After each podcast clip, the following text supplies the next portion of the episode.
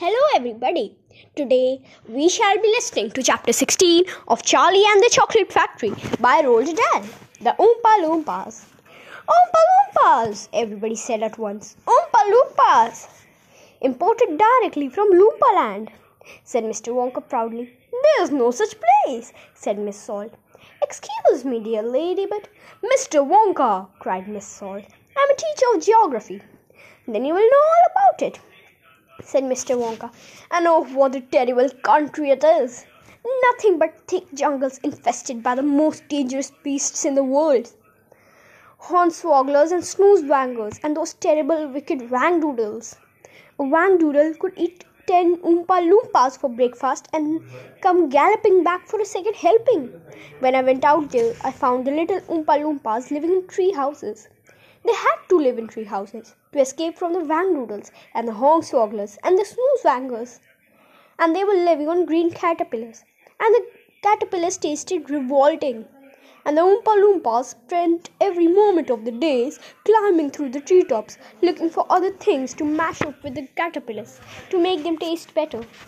Red beetles, for instance, and eucalyptus leaves and the bark of the bong bong tree, all of them beastly, but not quite so beastly as the caterpillars. The poor Oompa Loompas, the one food that they longed for was more than anything was the cacao bean, but they couldn't get it. And Oompa Loompa was lucky enough if he found three or four cacao bean a year. But oh, how they craved them! They used to dream about cacao bean all night and talk about them all day. You only had to mention the word cacao and to an Oompa Loompa and he would start dribbling at the mouth. The cacao bean, Mr. Wonka continued, which grows on the cacao tree, happens to be the thing from which chocolate is made. You cannot make chocolate without the cacao bean. The cacao bean is chocolate. I use billions of cacao beans every week in this factory. And so, my dear children, as soon as I discovered that Oompa Loompas were crazy about this particular food, I climbed up to the treehouse village and poked my head in through the door of the treehouse belonging to the leader of the tribe. The poor little fella, looking thin and starved, was sitting there trying to eat a bowl full of mashed up green caterpillars without being sick. Look here, I said, speaking not English, of course, but an Oompa Loompish. Look here, if you and all your people will come back to my country and live in my factory, you can have all the cacao beans you want. I've got mountains of them in my storehouse. You can have cacao beans for every meal. You can gorge yourself silly on them. I will even pay your wages in cacao beans if you wish. You really mean it? asked the Oompa Loompa leader, leaping up from his chair. Of course I mean it, I said. And you can have chocolates as well. Chocolates taste even better than cacao beans because it's got milk and sugar added. The little man gave a great whoop of joy and threw his bowl of mashed caterpillars right out of the treehouse window.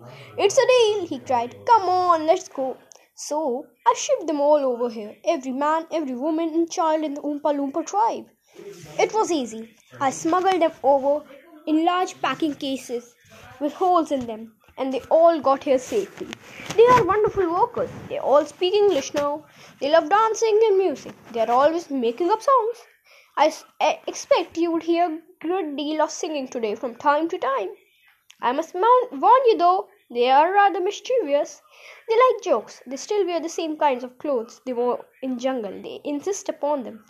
The man, as you can see, for yourselves across the river, We are only deerskins.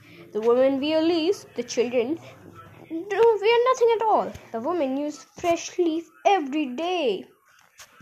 Daddy! shouted Veruca Salt, the girl who got everything she wanted. Daddy! I want an Oompa Loompa! I want you to get me an Oompa Loompa! I want you to get I want an Oompa Loompa right away! I want you to it home with me! Go on, Daddy! Get me an Oompa Loompa!